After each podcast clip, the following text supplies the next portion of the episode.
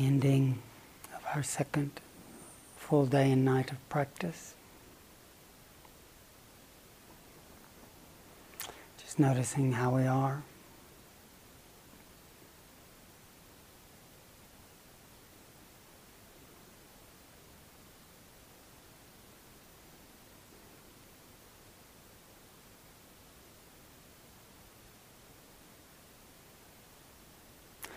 reflecting on the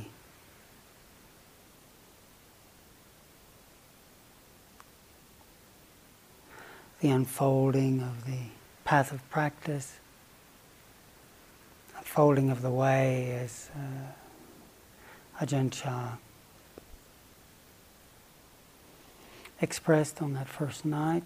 The uh, first we learn, but we've not yet understood then we understand, but we've not yet practiced.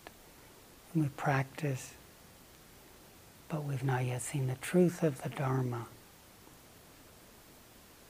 Then we see the Dharma, but we've not yet become the Dharma. It's gradual unfolding of the path. Starting with learning, starting with the theory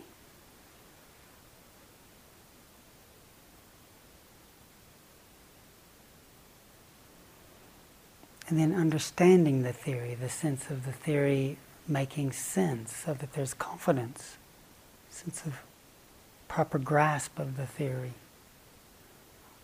That confidence gives rise to energy where we then can put that theory into practice. As we put the theory into practice, then there's the opportunity to experience with ourselves some results that deepens our faith, deepens our confidence in the path when we start to sense, hmm, yes.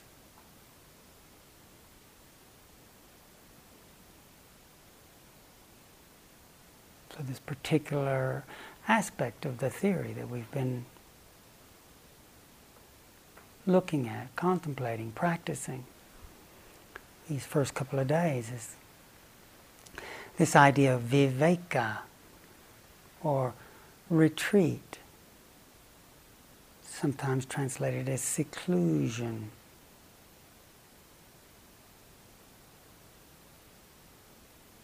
Sometimes translated as detachment, that's a little more problematic.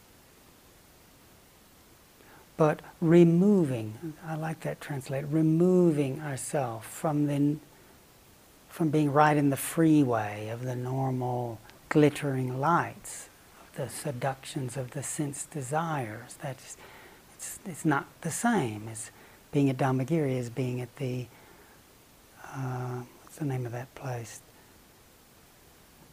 Gateway, the Umhlanga Mall. Used to be one of the largest malls in the southern hemisphere. Someone else might have caught up with them. I think 18 or 19 movie theaters, a wave, a surfing wave, a mountain to climb, endless restaurants of every different possible, from sushi to Indian food to fast food to everything you can imagine. That's different. Where, the pull is, come in here, come in here, come in here. That's the so on retreat. This is a principle the Buddha talked about. Viveka at least removing oneself, not out of hatred, but to get in perspective, to remove oneself from some of those pulls. Going to a secluded place or a suitable place, like a like Dharmagiri, or like our room. Sometimes the room, our room is called a kaya viveka, a, a retreat for the body. safe place. So that we then can practice citta viveka, so that we can practice a more profound freedom from these pulls of what we call the longings, the hankerings, and the distress and dejection with relationship to the world, the attractions and the repulsions. even if we put ourselves into a secluded place, as we know, because we're here and we see, then the body might be away from the gateway mall, but the mind still can travel. Liking, not liking, interested, discouraged, having energy, then feeling like it's been trapped in a big gallon drum of honey. Maybe not even honey, maybe thick pea soup. You can't even, not even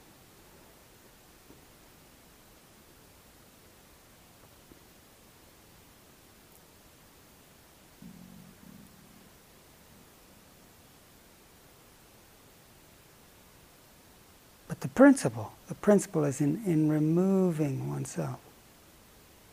And then contemplating the fever of always wanting something or wanting to get rid of something. And even contemplating the drawback.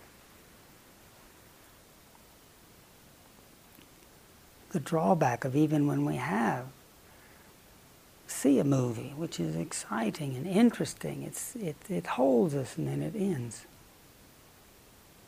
Or having a nice uh, meal, it's, it's, it pleases the heart, but it's so fragile. Or seeing a nice sight, having a nice memory.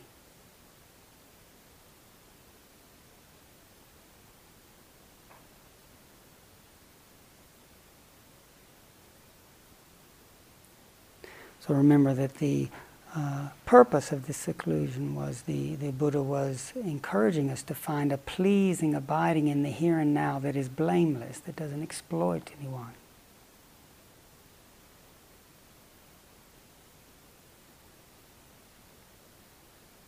That's removed from this chasing externally.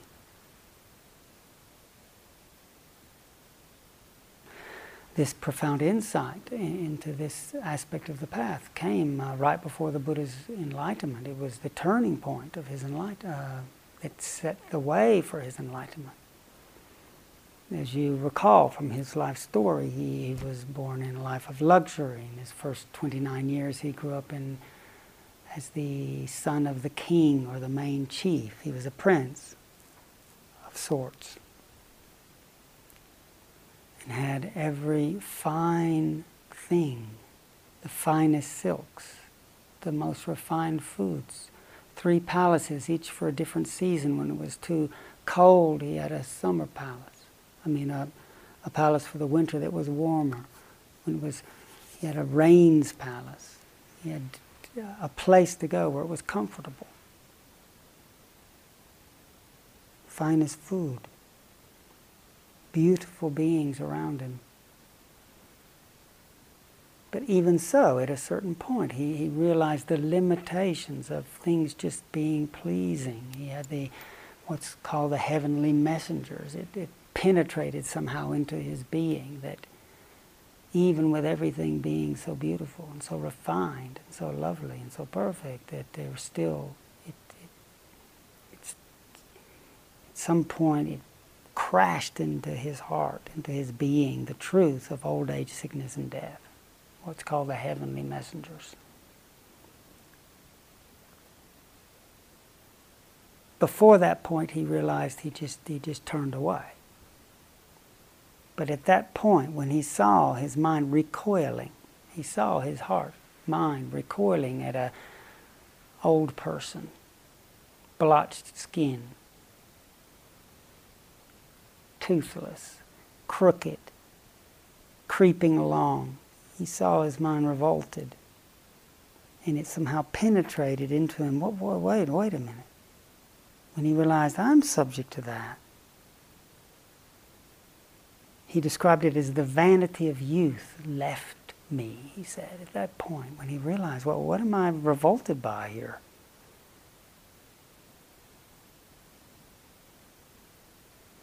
Put in perspective these Benares silks that he had and the finest delicacies to eat. Most beautiful, he was surrounded by beautiful women.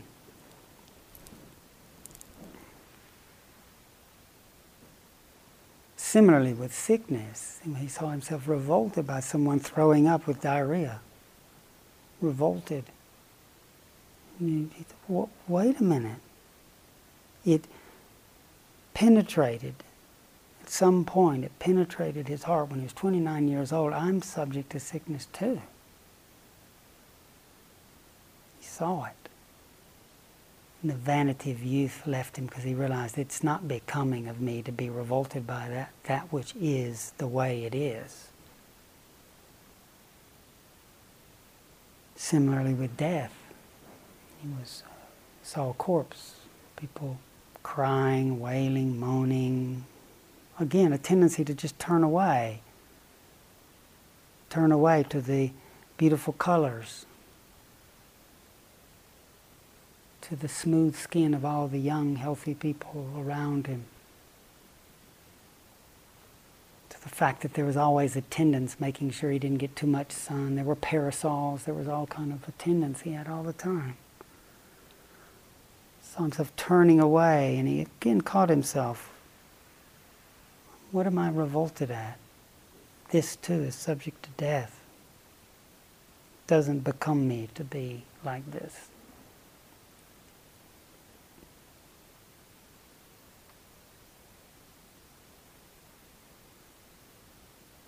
the vanity of youth left him at that moment.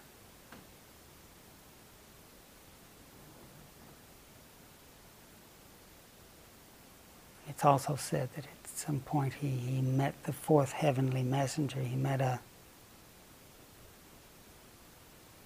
an ascetic, a wanderer, or what's called a samana. Tanisha translated that word is someone who is tuning themselves, getting in tune with the deeper true nature of things, stilling the heart of its afflictions, cultivating peace, with the sign of renunciation, the shaved head, the ochre robe made from the, the color from the earthy colors. The serene face, the serene face was a heavenly messenger, it penetrated into his heart.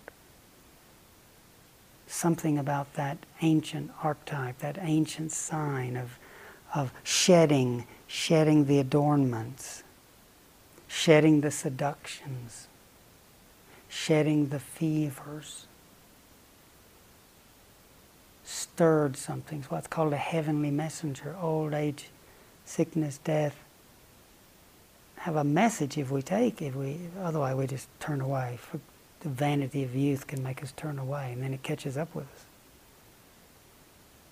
when, it, when the heavenly message gets through, when we get the message or the message of the uh, ascetic, it makes us pause. Whoa.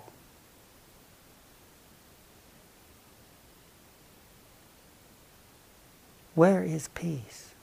That was a question. The question that arose in the young prince's heart is is there, is there something that does not get old, does not get sick, does not die? where is true peace?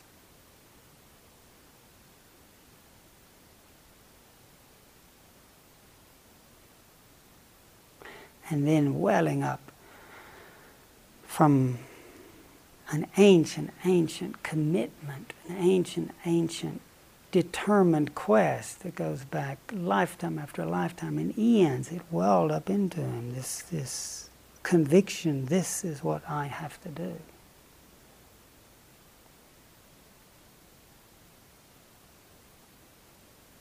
Otherwise, I'm just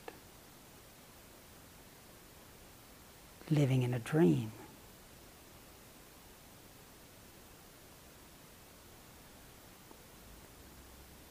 So at first he, he went forth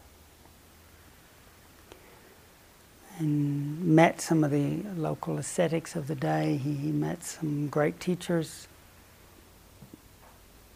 that taught him very refined states that tended to lift out of the world into very, very refined states where there wasn't even a body anymore, of what's called a formless realm. Very, very refined meditations on nothingness and uh, neither perception nor non perception, very, very, very, very refined states. And the, the young prince, who was now an ascetic, got accomplished at this, but he kept coming down and realizing this is not the true ending of suffering. It's a very refined, blissful state that kept coming down. And then he went the other extreme, the extreme from the pleasures of the palace. He thought, well, what's bringing me down is this body. I need to conquer this pleasure seeking thing that always gets us fevered. So then he, he thought that by torturing myself, what's called self mortification, by enduring more and more pain, I'll, I'll cut this cord that binds me to this realm of birth and death. That's the famous period where he did uh, years of uh, fasting. He ate less. He was a while eating just less and less food, even a small handful, and a few at times a few grains even. He got so thin. And he even thought breathing was a luxury for a time, and he was was uh, consciously just stopping his breath and just seeing what is this attachment to life thing about. And he just stopped and just noticing that the, when he kept waiting, just try it for a minute, two minutes, not breathing. When you notice there's this uncomfortable feeling, where is it? Then it starts permeating the whole body. then notice, take a breath and notice that rush. The Buddha took that to an extreme just to see this attachment to life and these burning, he described these knives, burning knives that were cutting him up, blowing through these different energy channels.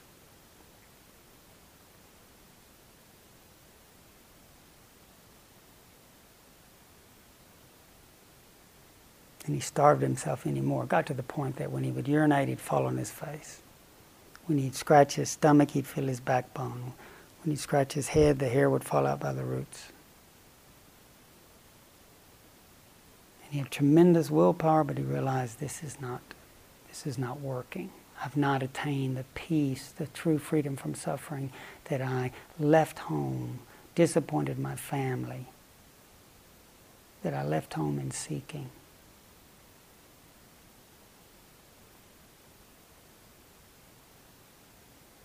So he had the humility to acknowledge it's not working.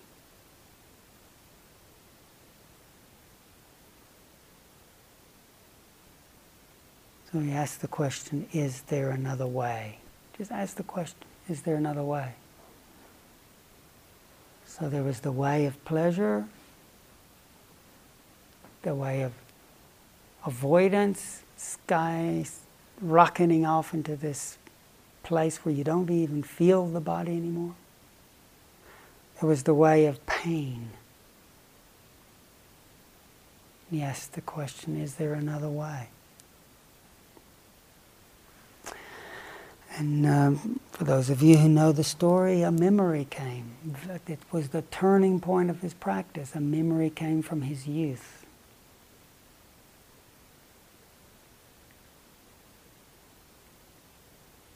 You remember when he was a child sitting under a rose apple tree at a plowing ceremony, a, plow, a festival day, some sort of harvest festival or something like that, where there were speeches, probably dancing, ceremonial plowing, something like that.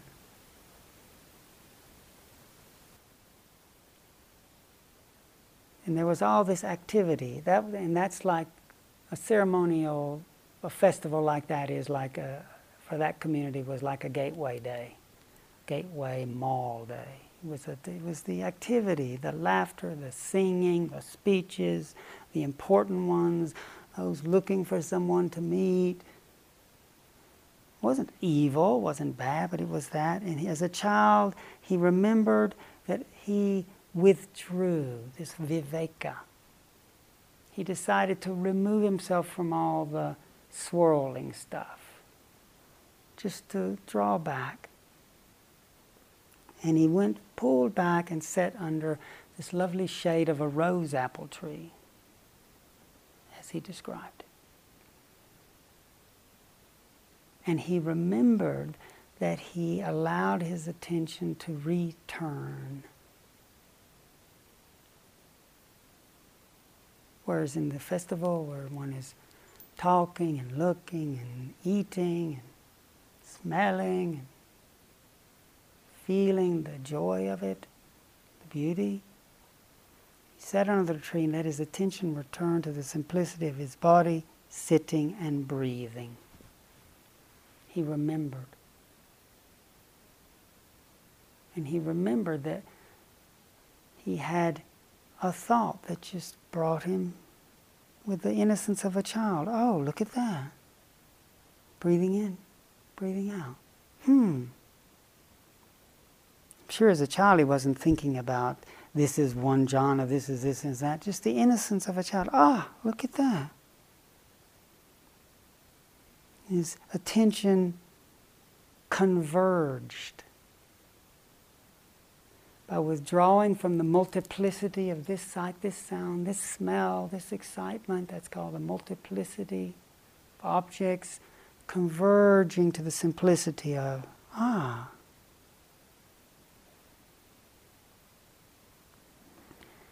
And rapture and happiness arose, born of that seclusion. What does that mean? He remembered that, okay, the, the energy is a certain way when it's out over here, over here. Oh, yeah, that's the energy is a certain way. When you remove it from being scattered and refracted, when it just turns like this, all that energy is can well up. Born of that removing is a, is a, is a kind of energy that can be called rapture, and a kind of ease that can be called happiness, sukha. He remembered that, that state that he went into. And he thought, all those years later, as when he remembered that, he thought, that's, that's the way. I don't need to be afraid of that pleasure. That pleasure doesn't hurt anyone. Yes, if I want to have that pleasure all the time, if I get attached to it, okay, that'll cause some stress. But I'll, I can realize that. But he knew that that was the path. It's not a question of vaulting yourself out. It's not a question of grabbing at the world. It's not even a question of crushing the world. It was the middle, middle path.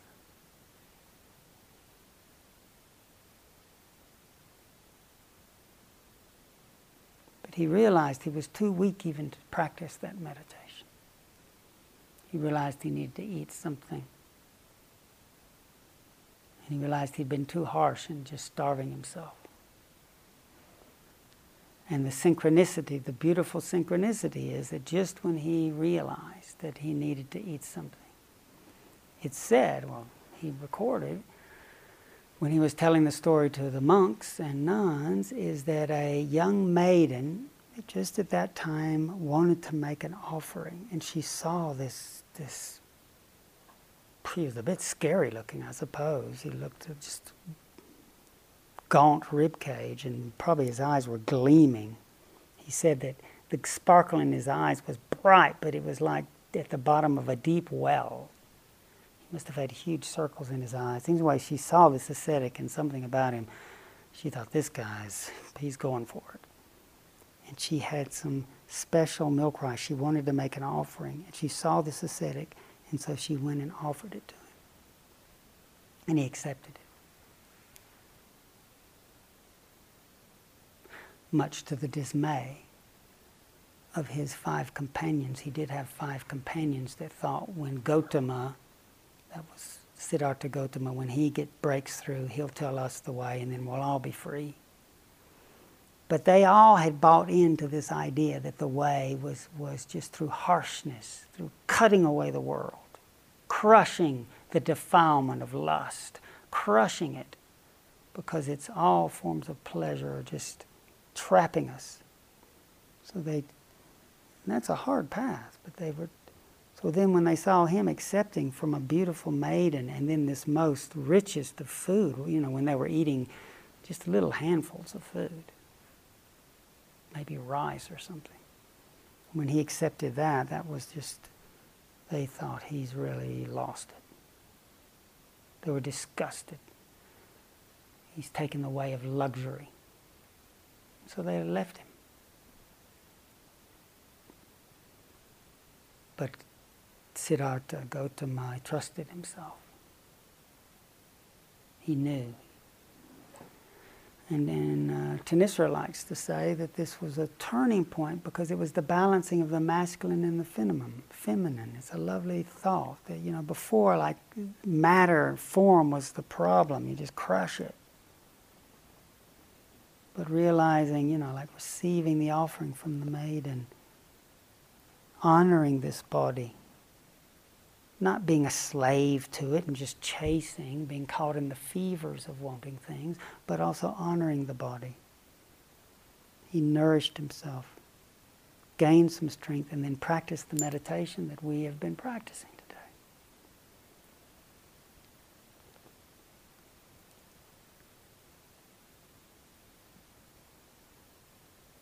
Just as when you take the sun through a magnifying glass, all those diffracted rays, when they're focused, there's power, penetrating power.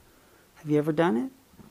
As children, we used to all the time get a magnifying glass, focus it, and it just in a, in a short time, it just burn right through the carpet, much to mom's dismay, or burn right through the paper.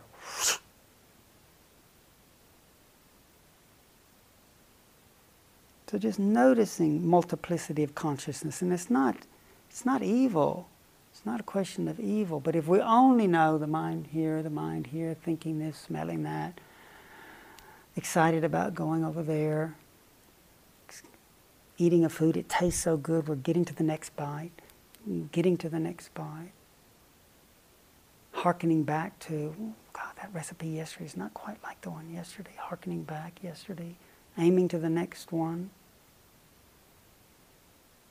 Just not that that's bad, but noticing what happens when the energy starts to, with vitaka, with a guided thought, come back. Here. Come back, body. To start to bring the streams of our being into concordance, convergence. To let our thoughts guide us back here to this body sitting breathing.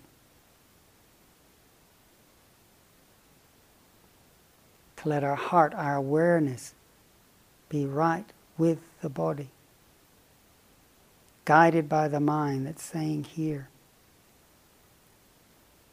Allowing that energy, which is born, all that scattered energy, which is born when we remove the attention from that and converge the energy back, then allowing ourselves to hold that energy by being interested.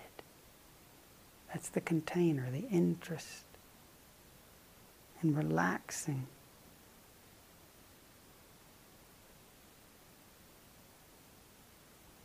Following the in breath and the out breath. Stabilizing.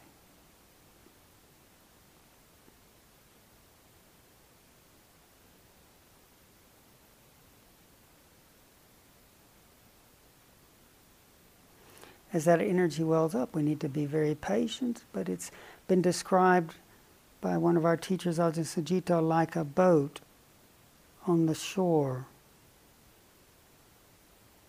Like here in Africa, when the tide rises down at Durban, the boat's on the sand, as the tide's rising, it'll start to lift the boat. But it's not risen quite enough yet. The boat, the weight of the boat's still grounded in the sand. As the tide rises a little more, rises a little more, rises a little more. Then at some point it lifts the boat.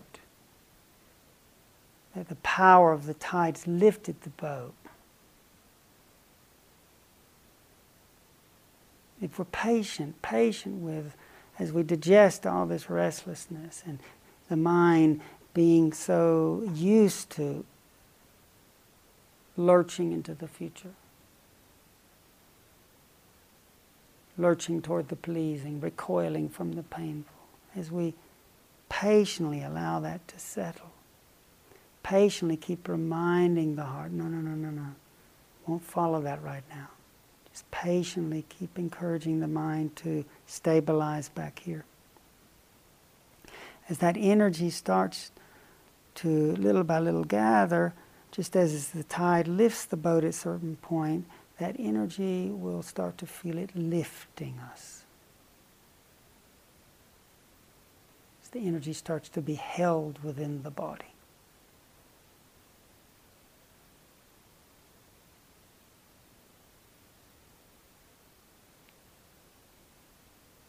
The Buddha described it as a, he gave similes for this to help us, a vivid image, a simile. He, he described it as the bathman in the old days, or the bathman's apprentice. If you wanted a bath, you would go to a place where they were heating water and they had a tub of hot water. And they had some special, I would love to know what it was, but some special powder or crystals that probably had fragrant oils in them. And the image the Buddha gave is that the bathman also had a, a bowl, a lovely brass, golden brass type bowl with the powder in it that he would then use. The Buddha described the sprinkling of that powder or that those crystals with fragrance, sprinkling it, sprinkling it with water, and then kneading it so that it becomes this mass. It starts to become something different. It's being kneaded by the bathman or the bathman's apprentice. But it keeps absorbing the water. The water doesn't drip. As one keeps massaging it, massaging it, massaging it, it then becomes something different, fragrant, cleansing. It's, it becomes that which then can wash us. The, the image the Buddha gave for this, what we're practicing, which describes uh, the state that the Buddha remembered as a child, that he entered in the what's called the first jhana.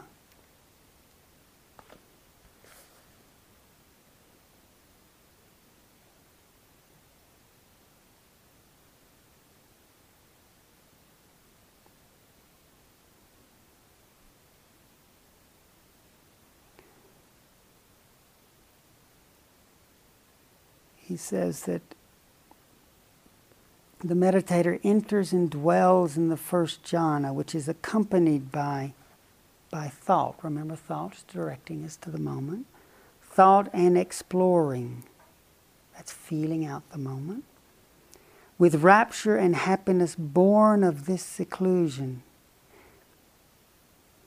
The practitioner makes the rapture and happiness born of seclusion drench, steep, fill, and pervade the body so that there's no part of the whole body that is not pervaded by the rapture and happiness born of seclusion.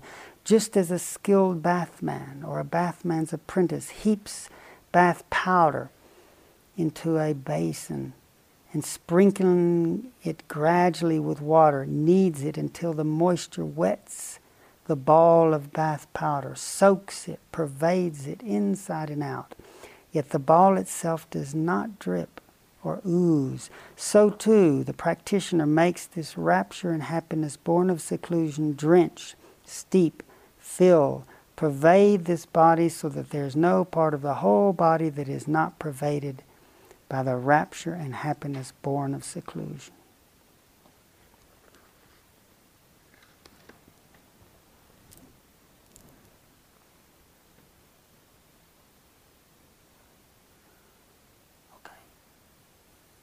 That's the setting a high standard. But just to get a sense of where, where we're heading, this bowl, bowl is the awareness, our mindfulness, that's our container. The powder is like the body when it's not really been noticing, it feels all disjointed. It's not really unified. The sprinkling the powder with Moisture, that's the moments of awareness, moments of noticing. Noticing the in breath, noticing the out breath, noticing the tension. The rhythmic kneading the moisture into the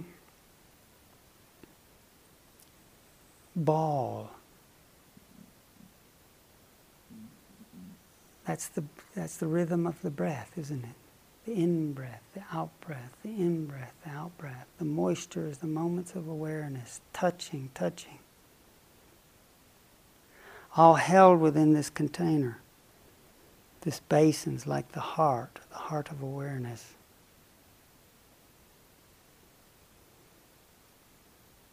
Just being very patient. We have ancient habits of thinking that the only place really to find pleasure is, is being by the external hit. Just to practice sensing the fever of that. Just to practice letting that be and encouraging ourselves to be here. The directed thought keeps pointing us back. That's that moment of moisture when the thought says, hey, here and now. That's splashing the awareness right back to this body. The in breath, the out breath, noticing the knots, noticing the snags, noticing the hard places, breathing in, relaxing. Remember, rapture, the seed of rapture is interest, allowing ourselves to be interested, even if it's heavy, even if it's not so comfortable letting that be touched by the moisture of awareness as we're interest. Interest leaves a space, it allows us to hold that heaviness, breathe with it. That's what massages the moisture of awareness through this whole process, this body, and it starts to become something different. There's a, a mysterious alchemy, transmutation that happens when one mixes awareness with body and breath.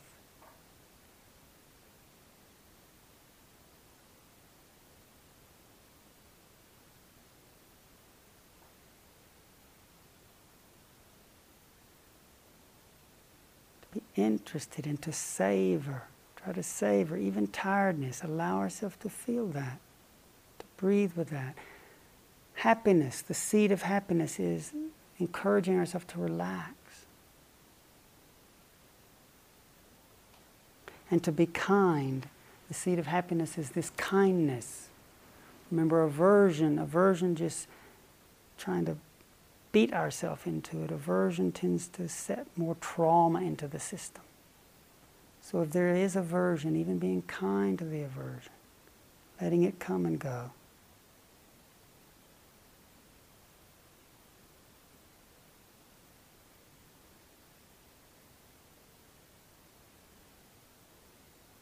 These first few days are challenging. But as one is interested in and willing to be with, this heaviness little by little gets purified and lightened.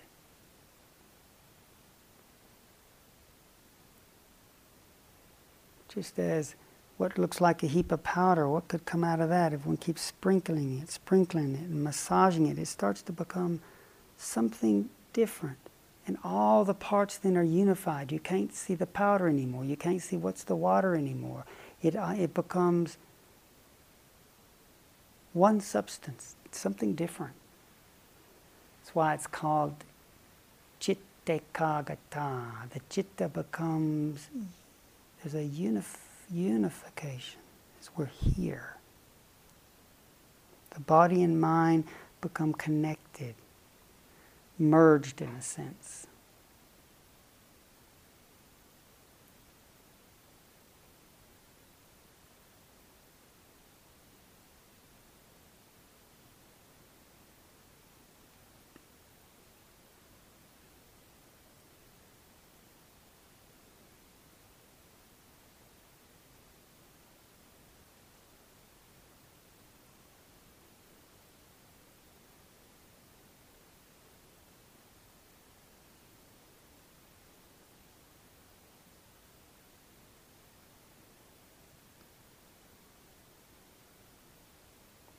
Encouraging us to be very patient with ourselves. And even if we don't feel uh, like we're suffused and permeated with bliss, we can trust that that's the important part of the work is getting, and we'll be looking in the next few days at what obstructs us. We'll be looking more carefully at what's obstructing us. And these currents of aversion and wanting, wanting and not wanting. One struggling with that, don't worry, it's not wasted. That's important work. As we little by little encourage the heart not to be so hijacked by those energies. and, and just to, in moments, be able to be with this process is deepening our capacity to be with how things are, deepening our ability to to bear the truth of this experience of being human.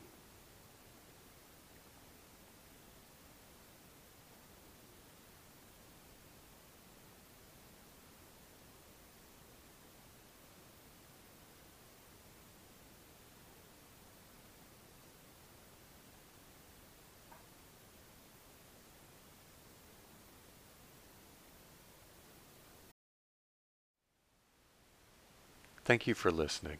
To learn how you can support the teachers and Dharma Seed, please visit dharmaseed.org slash donate.